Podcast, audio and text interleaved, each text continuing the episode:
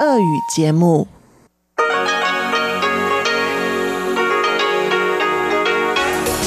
В эфире Международное радио Тайваня. Здравствуйте, дорогие друзья! Вы слушаете Международное радио Тайваня в студии у микрофона Чечена Кулар. Сегодня 17 января, пятница. А это значит, что в ближайшее время для вас в эфире МРТ прозвучат выпуск главных новостей и тематические передачи. Передача «Азия в современном мире» с Андреем Солодовым, передача «Экскурсия на Формозу» с Марией и передача «Ностальгия» с Лилией У. Оставайтесь с нами на волнах МРТ.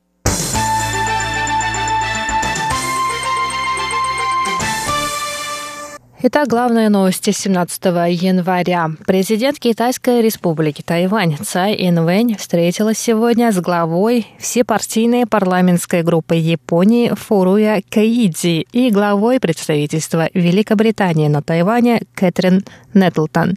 Цай Инвэнь поблагодарила Японию за поддержку и готовность сотрудничать с Тайванем.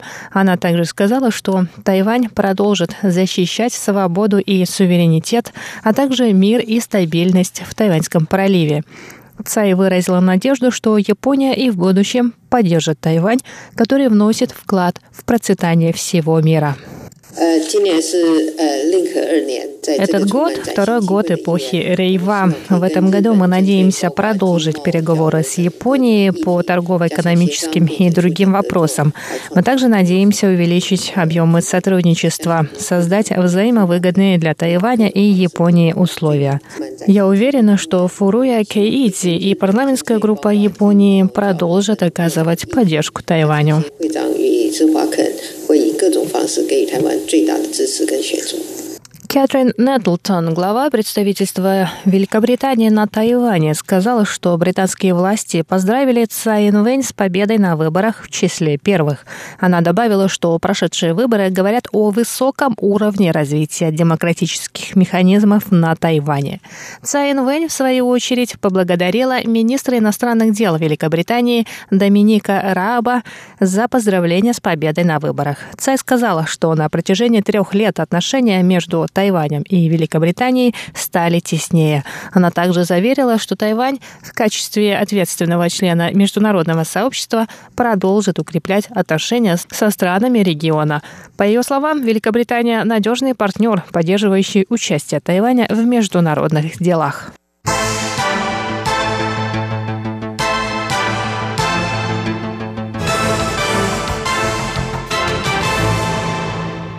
Министерство обороны Китайской республики Тайвань сообщило сегодня о военном корабле, который прошел через Тайваньский пролив днем ранее. Несколькими днями ранее президент Цай Инвэнь в интервью британскому изданию BBC сказала, что Тайвань уже стал независимой страной, которая называется Китайская республика Тайвань. 16 января канцелярия по делам Тайваня Китайской Народной Республики назвала это заявление самовозвеличиванием и невероятным верной оценкой ситуации. В Министерстве обороны сказали, что тайваньские военные следят за ситуацией в проливе, и жителям острова не нужно беспокоиться. Американский военный корабль класса Тикондерога проследовал с юга на север по Тайваньскому проливу в соответствии с международным правом.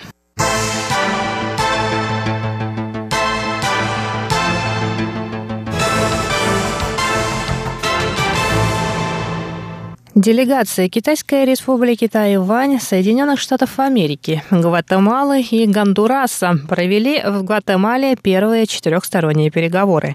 Министр иностранных дел Китайской республики Джозеф У, китайское имя которого У Джаусе, представлявший Китайскую республику на этой встрече, рассказал о том, что на встрече стороны обсудили перспективы регионального развития.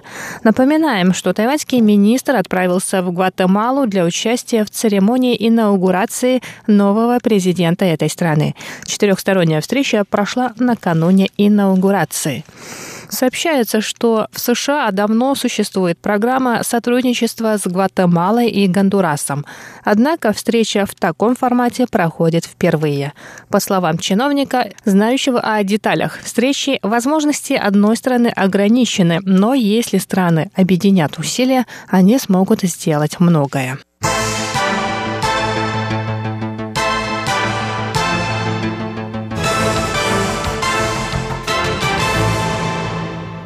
Первый участок кольцевой линии тайбэйского метро одобрен к вводу в эксплуатацию. О дате начала работы кольцевой линии должны договориться администрации Тайбэя и Нового Тайбэя. Об этом стало известно вчера, 16 января. Министерство транспорта и коммуникации сообщило, что управляющая компания исправила все недочеты, выявленные 5 января в ходе последней инспекции. Новая линия метро «Желтая» начнет работу, как только власти Тайбэя и Нового Тайбэя придут к согласию о начале ее работы. Кроме того, начиная с воскресенья, 19 января, пассажиры смогут бесплатно прокатиться по новой линии с 10 часов утра до 4 часов дня. Новая линия метро длиной 15,4 километра соединит район Дапинлинь на юге Нового Тайбэя и индустриальный парк на западе Нового Тайбэя. Линия метро, состоящая из 14 станций, пройдет по районам Синдень, Джунхэ, Банчао и Синьчжуан без заезда в центр Тайбэя, что значительно сократит время поездок. Кроме того, пассажиры новой линии метро смогут пересесть на линию метро до международного аэропорта Тау-Юаня на станции Индустриальный парк Нового Тайбэя, а также на линию Баннань тайбэйского метро. Первый участок новой линии метро называется Джунхуань. Это единственный надземный участок кольцевой линии. Остальные участки линии будут проходить под землей. В эфире Международное радио Тайваня.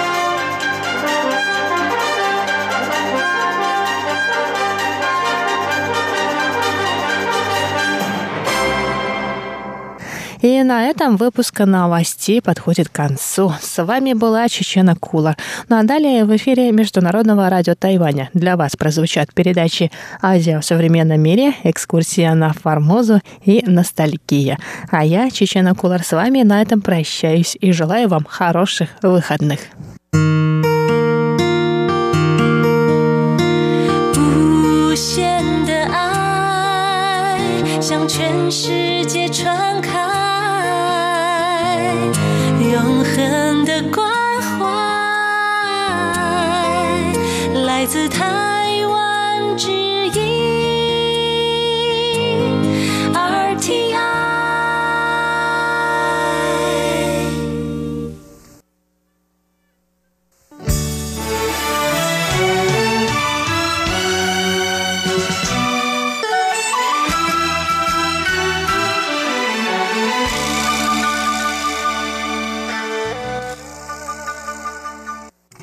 Здравствуйте, дорогие слушатели Международного радио Тайваня.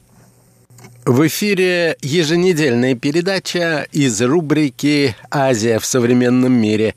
У микрофона ведущий передачи Андрей Солодов. Соревнования между пропрезидентскими партиями – это еще не показатель реальной либерализации режима – Партии активно критиковали друг друга, но в адрес правительства звучали только осторожные замечания. Независимо от партийной принадлежности, политики списывали все проблемы на решение предыдущих 25 лет. Единогласно поддерживали курс нынешнего руководства – и даже не пытались ему оппонировать. Так начинается статья Юрия Саруханяна, опубликованная в интернете и посвященная особенностям политической жизни современного Узбекистана. Сегодня, дорогие друзья, я хотел бы вас познакомить с некоторыми выдержками из этой заслуживающей внимания статьи. Итак, наша тема сегодня – реформы в Узбекистане –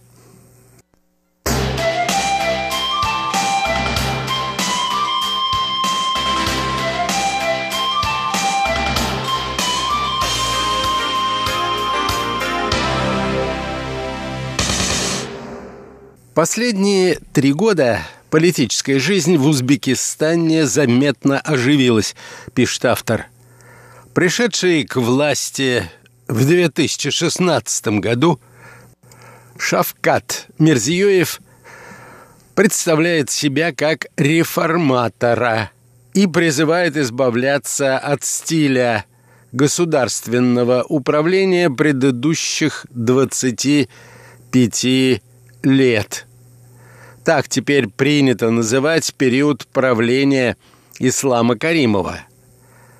Власти проводят политические реформы, либерализуют экономику, пытаются вступить в диалог с обществом, смягчают контроль над средствами массовой информации, ограничивают влияние силовиков в управлении страной. Однако, несмотря на пышную риторику и определенную смену стиля, система пока далека от реальной трансформации. В этот тренд органично вписались и прошедшие 22 декабря прошлого года выборы в Нижнюю палату узбекского парламента. С одной стороны, продемонстрировав как позитивные аспекты новой политики, так и факторы, ограничивающие эффективность системы государственного управления в Узбекистане. Ключевая проблема политической жизни Узбекистана, полагает автор, суперпрезидентская система с жесткой вертикалью власти – президент и его ближайшее окружение безоговорочно доминируют в принятии основных решений и определяют вектор развития страны. Так же, как в свое время Ислам Каримов утвердил узбекскую модель развития, так и Мирзиёев – правит страной в соответствии с собственной стратегией развития на 2017-2021 годы. При этом ни тогда, ни сейчас эти модели всерьез не обсуждались в парламенте. Одобрение депутатов давно превратилось в формальность. И хотя новый президент – постоянно говорит, что партии должны активно участвовать в управлении государством. Риторика и реальность по-прежнему расходятся.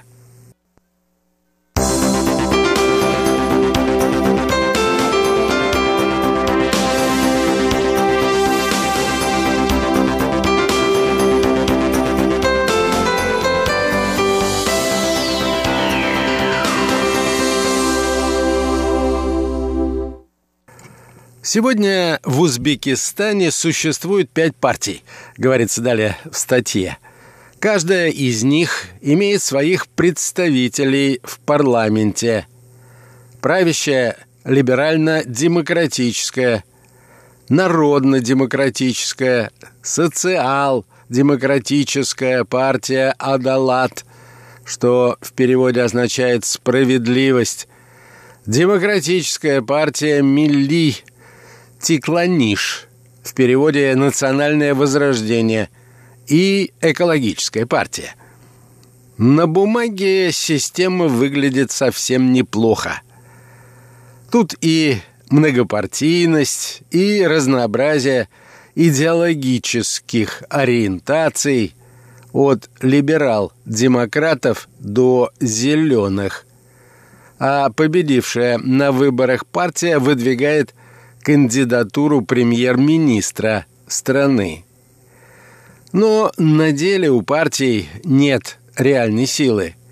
Их роль сводится только к протокольному оформлению спускаемых сверху решений.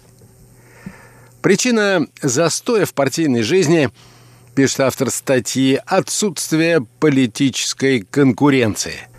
В ограниченном виде она была в Узбекистане только в начале 1990-х годов.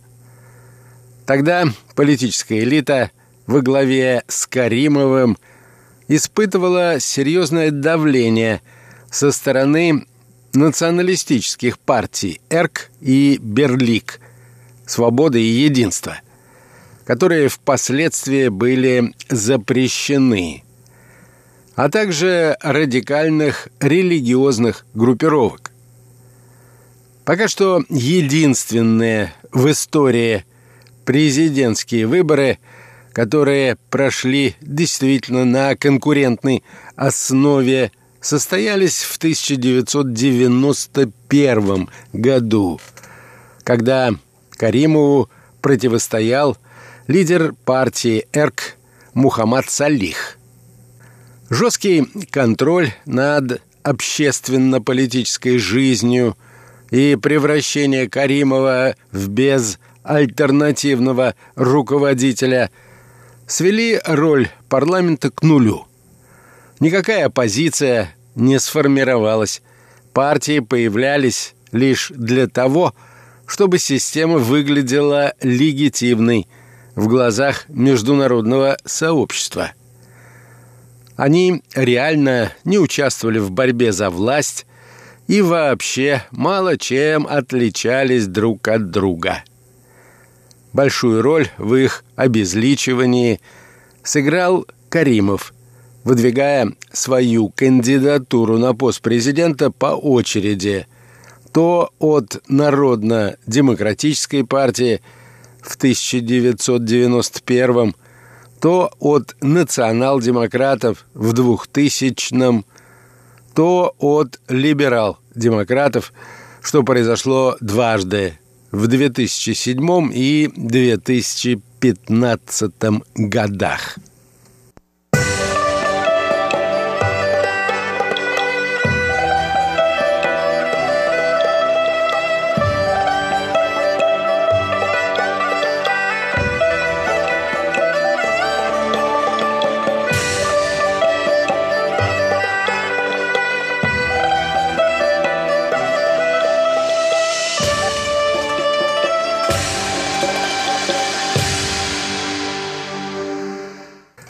Сегодня же партии, продолжает автор статьи, это не часть политической элиты Узбекистана. Они не оказывают никакого влияния на происходящее в высших эшелонах власти. Партиям отведена роль исполнителей решений президента на законодательном уровне. Они и сами не стесняются это признавать. Например, глава социал-демократической партии «Адалат» Нариман Умаров заявлял, что партия не решает проблемы, а показывает президенту то, что они существуют. Это выглядит особенно странно, учитывая, что формально социал-демократы считаются главной оппозиционной силой. Как следствие, среди партийного актива нет ярких политиков, способных самостоятельно формировать повестку дня и вести реальную политическую деятельность. Отношения президента с лидерами партий складываются в формате руководитель-подчиненные – Показательной стала встреча партийного руководства с Мирзиёевым в августе 2019 года. На фотографиях с той встречи в глаза бросается, как лидеры партии записывают за президентом, напоминая назначенных на свои должности чиновников. Когда Мирзиёев пришел к власти после смерти Ислама Каримова в 2016 году. Одной из важных составляющих его реформ стала большая открытость власти. Узбекским чиновникам пришлось стать публичными. Они комментируют новые решения, разъясняют позицию своих ведомств и даже дискутируют друг с другом о реализации той или иной инициативы. Ослабление контроля над СМИ дало узбекскому обществу возможность хотя бы немного включиться в обсуждение текущих проблем. Темы, правда, ограничены только теми, о которых готова говорить сама политическая элита. Бытовая коррупция, неэффективность работы госучреждений и госпредприятий, трудовые мигранты, система образования. Общая тенденция не могла не затронуть и партии, особенно перед парламентскими выборами. Там обновилось руководство. Партийные функционеры вышли из информационного затворничества – и обозначили свое присутствие в политике через средства массовой информации. Дело дошло даже до теледебатов в прямом эфире, где партии могли представить свои программы и обсудить самые разные вопросы от сноса зданий и вырубки деревьев до атомных строек и вступления в Евразийский экономический союз. Также партии стали активны в соцсетях и мессенджерах, привлекли в свои кампании популярных блогеров и музыкантов. Две крупные звезды Мирзиёевского правительства – министр народного образования Шерзот Шерматов и министр юстиции Русланбек Давлетов даже вступили в формально оппозиционные партии – народно-демократическую и социал-демократическую соответственно –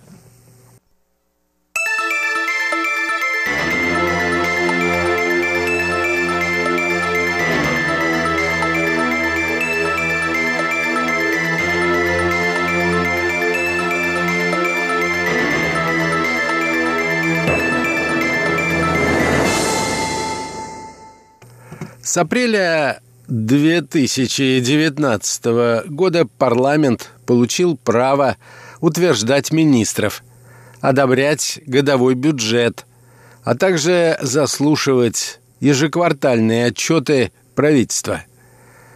Конечно, все это не означает, что в Узбекистане появился реальный парламентский контроль над исполнительной властью. Пока это скорее напоминает обмен мнениями. Но важен сам прецедент. Парламент де юре получил рычаги давления на исполнительную власть. Неожиданностью во время этой предвыборной кампании стали предложения некоторых партий выдвинуть своих кандидатов на пост премьер-министра – и если раньше это были бы предложения в стиле «один реальный кандидат плюс несколько никому неизвестных», то теперь, кроме действующего премьера Абдулы Арипова, прозвучали имена его первого заместителя Ачилбая Раматова и министра юстиции Русланбека Давлетова. Руководство страны использовало парламентские выборы для улучшения имиджа режима. И у них это получилось, что подтверждает участие полноценной миссии наблюдателей Организации по безопасности и сотрудничеству в Европе. И это произошло впервые в истории страны. Обычно безликие и неинтересные парламентские выборы вдруг стали заметным политическим событием. По крайней мере, избиратели теперь стали узнавать лидеров партий и еще некоторых партийных активистов. Очевидно, простая смена декораций не превратила Узбекистан в развитую демократию. Неэффективный госаппарат, произвол чиновников, несоблюдение законов никуда не делись. В стране так и не появился реальный механизм общественного контроля, хотя о нем постоянно говорят с высоких трибун. Президентские и ведомственные приемные, которыми в первое время пугали всех госслужащих, постепенно увязли в бюрократической рутине. Хотя власти и дали больше свободы средствам массовой информации, журналисты по-прежнему сталкиваются с угрозами со стороны чиновников. Предвыборная кампания показала, что одного ребрендинга мало для повышения эффективности партийной системы. Выступления некоторых из представителей политических партий на дебатах выглядели не лучшим образом.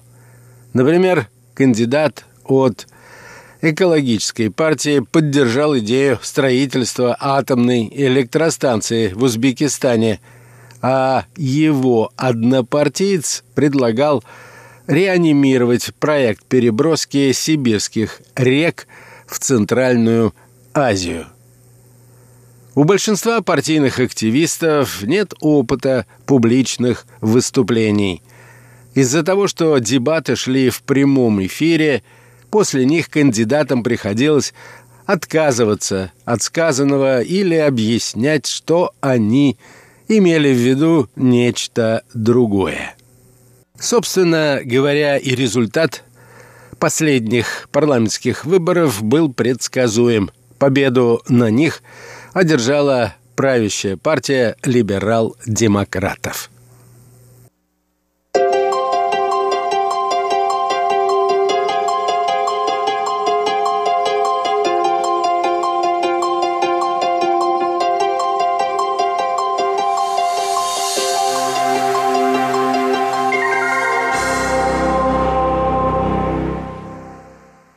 На этом, дорогие друзья, позвольте мне завершить очередную передачу из рубрики «Азия в современном мире».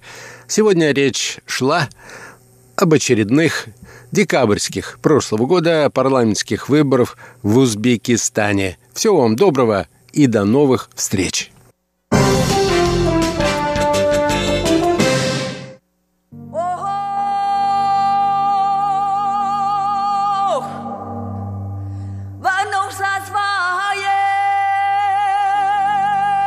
Экскурсия на Формозу.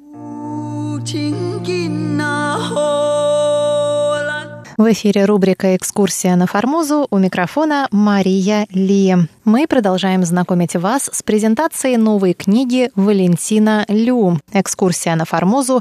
Этнографическое путешествие Павла Ивановича Ибиса». Валентин Лю, старший научный сотрудник и руководитель Центра тайваньских исследований при Институте Востоковедения Российской Академии Наук, а также бывший шеф-редактор русской службы МРТ, продолжает рассказывать о своем герое. Еще один, может быть, важный момент. Кем был Ибис? Он был эстонец, не эстонец, потому что последний ляп, который в газете «Цзуел Жибао» тайваньский допустили, они написали о том, что Ибис был эстонцем. Несколько лет назад, когда я разговаривал с одним голландцем, который тоже пишет книги про иностранцев на Тайване, он мне при встрече первое, что мне сказал, ты знаешь, я должен тебе сказать, ты не согласишься, но я считаю, что Ибис был не русским, он был эстонцем. Ну ладно, но на самом деле это не некорректная постановка вопроса, потому что всем известно, что к моменту рождения Ибиса, а он родился в 1850 1952 году. Исляндия уже, наверное, почти полтора века была российской губернией. Да, и еще 40, может быть, лет до Октябрьской революции после смерти Ибиса она продолжала оставаться российской губернией. Поэтому, конечно же, Ибис был этническим эстонцем. Но, как было очень корректно в те времена записывалось в биографиях наших коллег и в биографии Ибиса и других инородцев писали, что уроженец Исляндии, запятая, российский подданный. Такая формулировка, она снимает абсолютно все вопросы. Звали его, конечно, Пауль. Отца его звали Юган или Йохан. Сам он подписывался Юган на русском языке. Это видно, вот есть у нас есть прошение его о приеме сына. Вот такая история длиной полтора века уже почти. Она позволила нам как бы открыть новую страницу отношений между Тайванем и Россией. Еще один очень маленький момент, такой просто такой любопытный, да, когда в своих путевых заметках Хибис пишет о том, что он, будучи в Дилуне, он встретился с местным начальником таможенного поста, китайского таможенного поста, русским человеком, который, проживая здесь уже три года и в свободное от службы время занимается метеорологическими наблюдениями. Причем он не называет имя его. Мы немножко копнули и нашли имя этого человека. Сначала имя нашли и фамилию. Фамилию сначала. Имя и отчество не было известно. Титушкин или Титушкин. Потом мы узнали, что он Николай Николаевич. А потом, значит, наши коллеги, не знаю, может быть, кто-то из вас сталкивался, потому что лет еще 10 назад вот на Тайване был такой молодой человек, Роман Зайцев, который учился лет 5 или 6 на Тайване, в магистратуре, там защитился, потом женился на японке и, и уехал в Токио, да, укатил. Вот с помощью этого романа, который с энтузиазмом подключился, мы полностью реконструировали биографию Николая Николаевича Титушкина, который оказался не только первым русским таможенником на Тайване, таможня дает добро, он оказался еще первым метеорологом на Тайване, потому что как метеоролог он посылал свои отчеты в ежегодное вот, общество метеорологическое. С очень, человек с очень интересной судьбой, внебрачный сын декабриста, который выучился на переводчика, служил в таможне, преподавал русский, Там немецкий в Пекине. Китай. Китайской морской таможне, да, да. Потом был переведен из, из Дилуна, переведен в Шанхай, потом в Ханькоу, где ушел на пенсию, занялся разведением чая, сильно разбогател. И что самое поразительное, что мы его следы после ухода на пенсию, мы обнаружили его не где-нибудь, а родился он в Тамбове, где моя мама родилась, в Тамбовской губернии, а закончил свои дни на южном берегу Крыма, в Фаросе, тоже рядом со мной, в 40 километрах от моей э, второй родины, Севастополя. К сожалению, следы, где он занимался э, продажей, значит, виноделием и продажей недвижимости. Поскольку денег у него было много, они купили большой кусок земли и занимались продажей по кусочку дачникам, тогдашним дачникам, высокопоставленным. И следы его теряются после 17 года. Мы не знаем, где он закончил свои дни. Если он остался в России, то, скорее всего, его, конечно, расстреляли как помещика. Если убежал куда-нибудь во Францию, дай бог там, потому что многие соседи его по Форосу бежали во Францию, то дай бог он закончил свои дни в Париже, да. И вот э, такая побочная история, которая тоже оказалась прямо связана с э, историей Ибиса и с историей русского человека. Большой общался? На каком а. языке? Как? Это тоже интересная значит, да. история, потому что это, это проблема коммуникации. Да? Потому что человек приезжает на Тайвань, где он совершенно даже не представляет, на каком языке разговаривают местные жители. Он там нанимает переводчика, он шесть раз упоминает переводчика, причем в одном случае пишет, что плохой переводчик был там, который был одновременно его поваром или носильщиком, и одновременно переводчиком с английского языка. Английский язык, да. Причем он думал, что этот переводчик как-то переводит какой-то там на формозский язык, на малайский язык. А на самом деле там же были и китайцы, там были и куча аборигенов, и поэтому перевод по его же описанию выглядел таким образом, что сначала он переводил с английского на местный язык, видимо, на миннань, и дальше с этого миннань переводили на язык аборигенов, и дальше это же процесс шел в обратном процессе. Поэтому можно только удивляться, как ему хватало терпения, настойчивости для того, чтобы выуживать информацию из э, объектов своего исследования, тех же аборигенов. Но удивительно, что, видимо, это был настолько открытый человек, такой мастер коммуникации, потому что при всем при этом его хватило не только на то, чтобы получить желаемую информацию, он использовал для этого, умело использовал все средства. То есть он не просто общался с ними, да, он с ними и охотиться ходил, и водку пил с ними. Он э, заходил в такие дебри к аборигенам, охотникам за головами, где его бросали все его спутники. Бросали его носильщики, повар бросал, и даже переводчик его бросал. Потому что, когда он говорил, а что же, почему дальше не пойдем, они молча показывали только на шею и крутили у виска. А он шел к аборигенам, к ними знакомился, общался, зарисовывал, измерял, пил водку местную, охотился братался, и через три дня выходил обратно к удивленным китайцам, цело невредим, и к тому же еще его провожали плачущие аборигены, то есть они говорили, пожалуйста, оставайся здесь с нами, мы обещаем тебя кормить рисом и свининой всю жизнь, только не уезжай. Поэтому это удивительная коммуникация, которая, наверное, тоже служит очень интересным, уникальным примером такого прямого взаимодействия совершенно разных языков, культур, цивилизаций. Не знаю, как это объяснить, как все это удается при изначально совершенно разных исходных мирах этих людей, которые, тем не менее, находят такой контакт, находят язык и успешно, он успешно выполнил свою миссию. И в этом, наверное, тоже его уникальность была а такая вот человеческая. Конечно, это был смелый человек, очень неординарный, смелый, дерзкий, авантюрист, конечно, думаю, что он был очень талантливый. Конечно, блестящее образование у него было. И я лично я убежден в том, что, наверное, если бы он пожил подольше, не 25 лет, а там хотя бы 30 или 45 лет, или 55 лет, он, конечно, был обречен на то, чтобы стать э, известным ученым. Миклуха Маклай был всего на 10 лет старше его, и они почти одновременно. Когда Ибис был на Тайване, Миклуха Маклай, он как раз изучал окрестности Сингапура. Он был бы либо очень известным ученым, либо очень известным военным моряком, адмиралом, либо известным путешественником. Я считаю, что таким образом мы как бы выполнили свой долг перед этим человеком, перед таким забытым героем. И в то же время как бы показали, каким образом вот наши военные моряки мирно, как мы уже сказали, раздвигали границы русского мира. Это занятие, которым продолжают заниматься и наши коллеги, современники, вот и Василий Николаевич, и Владимир Вячеславович до последнего времени, и сейчас. Раздвигает границы русского мира, пределы Тайваня и дальше. Спасибо за внимание.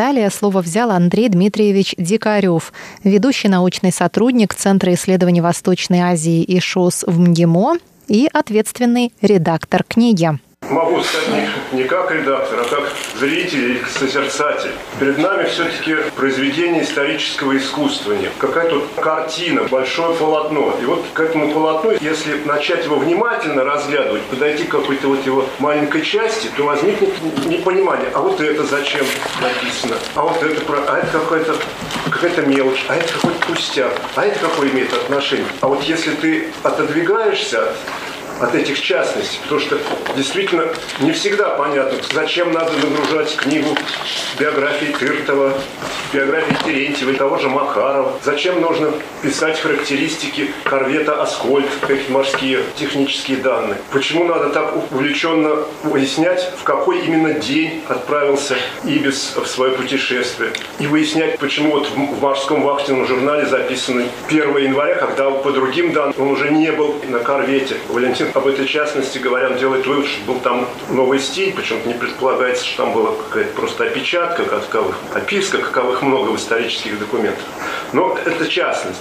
Я хочу как раз сказать, что вот если трагироваться, отойти от этих частностей, посмотреть в целом на это все, то видно, что это вот Валентин, это он, с одной стороны, он ипостась действительно Ибиса, возникает именно его облик, он просвечивает во всех материалах, которые он изучил.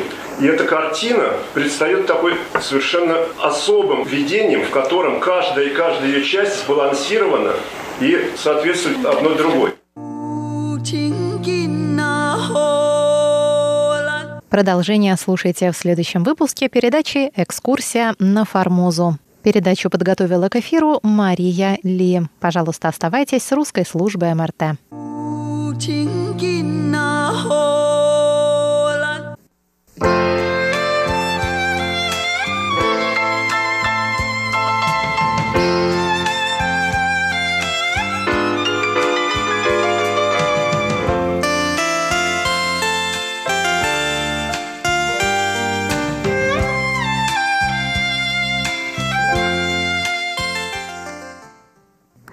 Здравствуйте, дорогие друзья! В эфире Международное радио Тайваня. Вы сейчас слушаете передачу «Ностальгия».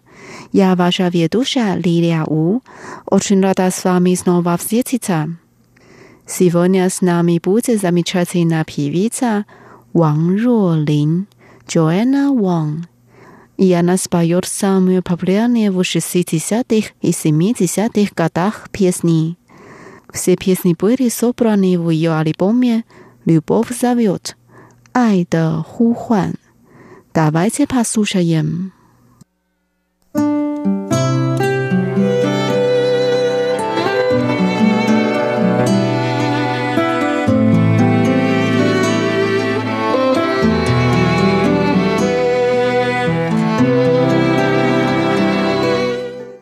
Первая песня называется «Хан Ю Чу» – «Холодный дождь».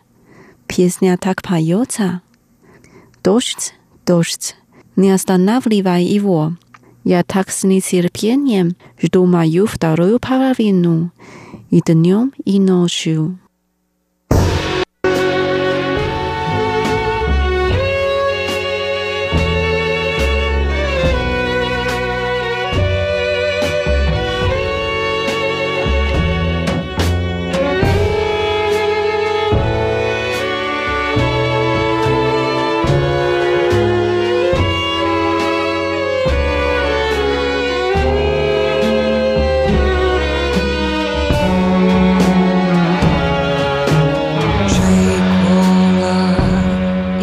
shot.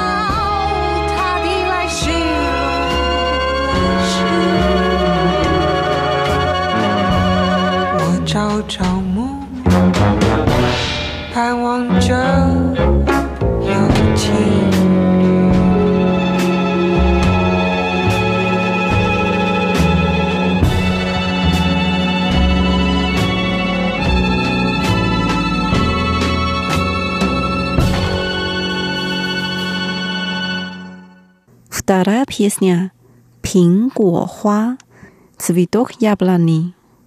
Она так поет.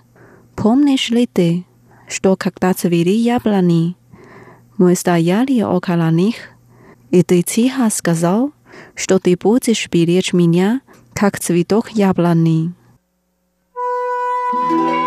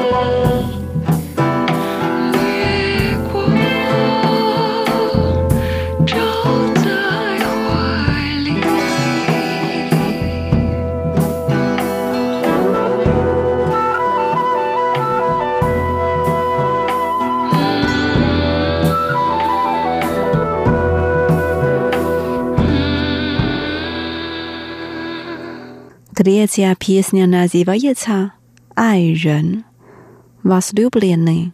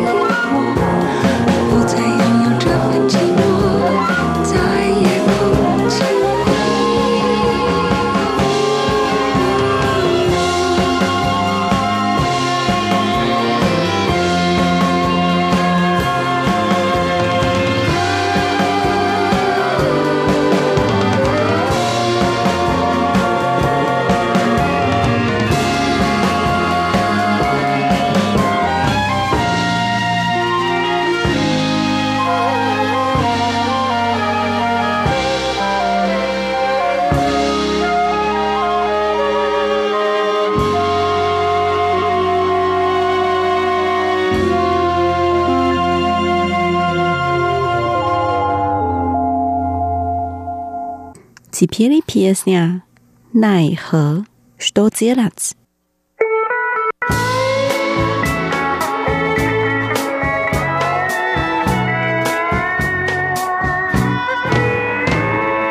有缘相聚，又何必常相起？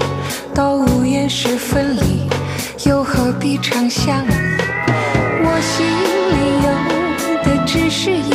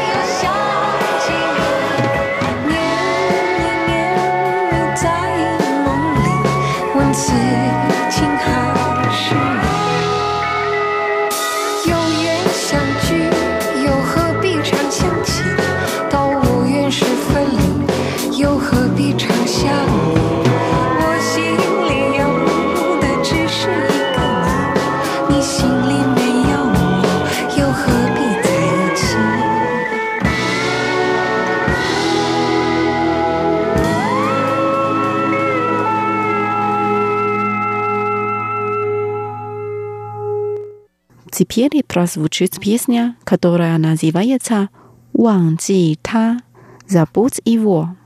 thank you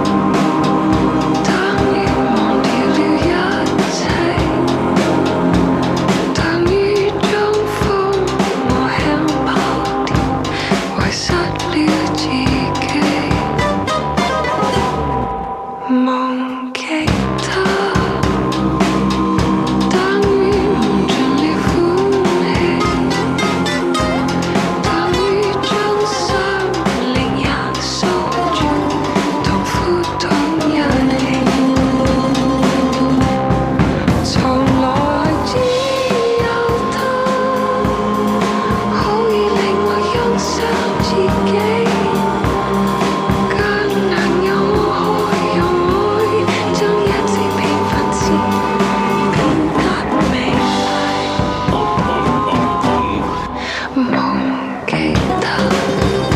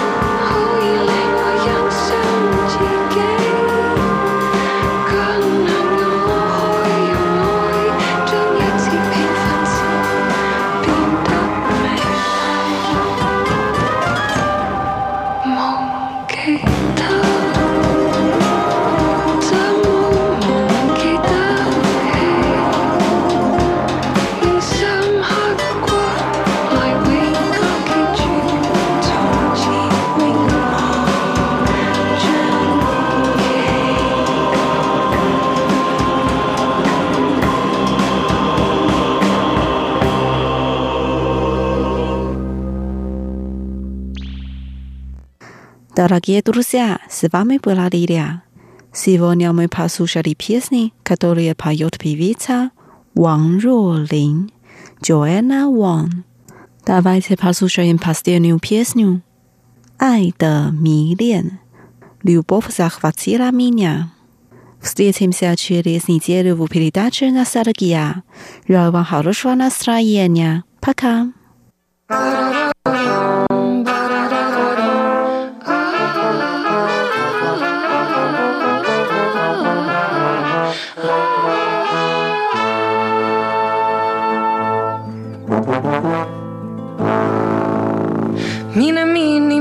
てる窓開け。一人で見ている。海の色。美しすぎると怖くなる。若さによく似た。真昼の白